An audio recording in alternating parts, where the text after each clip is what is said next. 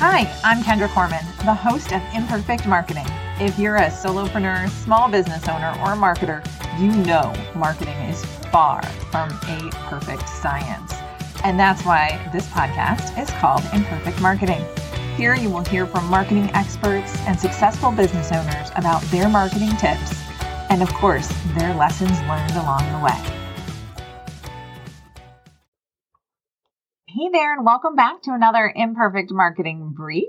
I'm so excited to be doing a new kind of Imperfect Marketing Brief, and that is a book review or book highlights. So, I read an amazing book this year by Dan Sullivan, founder of Strategic Coach, and Dr. Benjamin Hardy. It was called The Gap and the Gain The High Achiever's Guide to Happiness, Confidence, and Success. It's not usually my first choice in book because it feels a little fluffy. It wasn't and I loved it. So, according to Dan Sullivan, the gap is unfortunately where most of us live. We are comparing ourselves to an ideal. We're not looking at what we've achieved. We reserve happiness and success for our future, but never in our present. The gain is where we can create happiness. It gets you out of the gap and gives you power over the direction in your life. It doesn't mean that you're happy with everything you have and that you don't strive to achieve more type thing, but you can be happy with what you've achieved and be happy in the now, but still try, strive for more. So, with the start of the new year coming, how many goals didn't you achieve? What did you miss them by?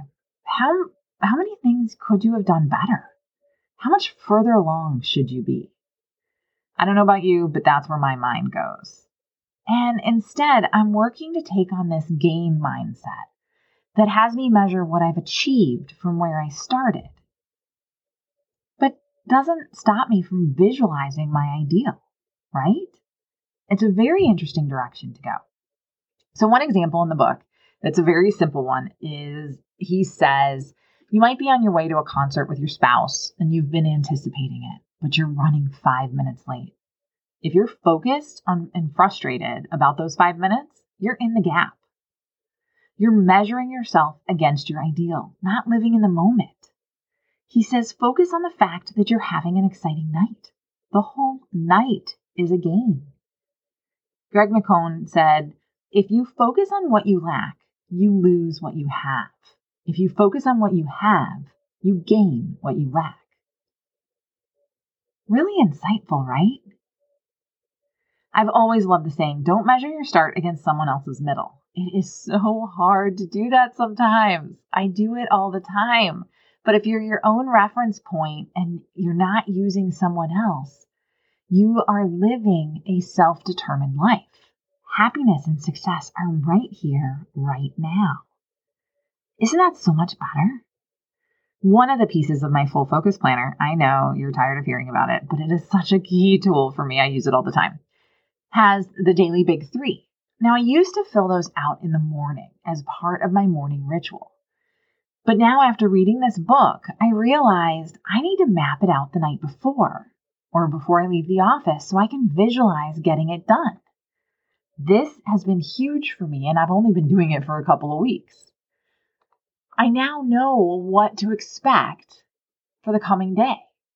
I'm actually able to be more realistic about what I can get done and it lets me positively transform the next day. How? Well, the book says what you do during the last hour before bed sets the tone for the rest of your life. It doesn't just determine how well you sleep, it dictates when you wake up. It orders how clear and directed you are when you wake. It decides how committed and sold you are on what you do and who you'll be the next day. There's a quote in the book from Thomas Edison as he said, never go to bed without a request to your subconscious. It's really powerful. So anyway, um, the the author, Dr. Benjamin Hardy, wrote, over the past five years, I've experimented with these ideas. Back when I was a PhD student at Clemson University, my evening and morning routine was as follows 30 to 60 minutes before going to bed, he'd write in his journal for 5 to 10 minutes. Then he'd write a to do list of what he wanted to accomplish the next day, and he'd sketch out ideas for a blog post that he'd write the next morning. Then he would go to sleep for seven to eight hours. He'd wake up, hydrate, and immediately leave for the gym, usually around 5 a.m. because the Clemson gym opened at 5:30 a.m.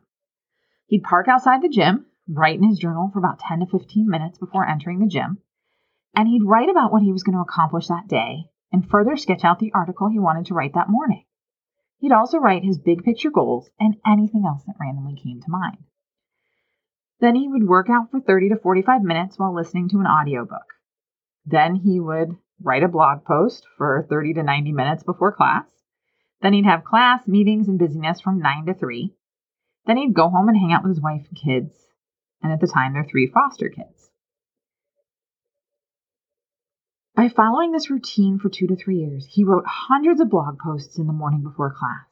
They were read by over a, over a hundred million times, and he grew a large email list and became a professionally published author before finishing his PhD. That's huge, right? It's so amazing to what you can accomplish. I just thought it was so powerful. But I am in love with this book and all of the tips and information that it has in it for you to go ahead and move your day forward and to move your life forward and your company forward, right? So have you read it? Have you read The Gap and the Gain? Um, are you going to read it? I'd love to know. Be sure to drop me an email. Let me know what you think. I'd love to hear your thoughts. You can just reach out to me at support at kendracorman.com.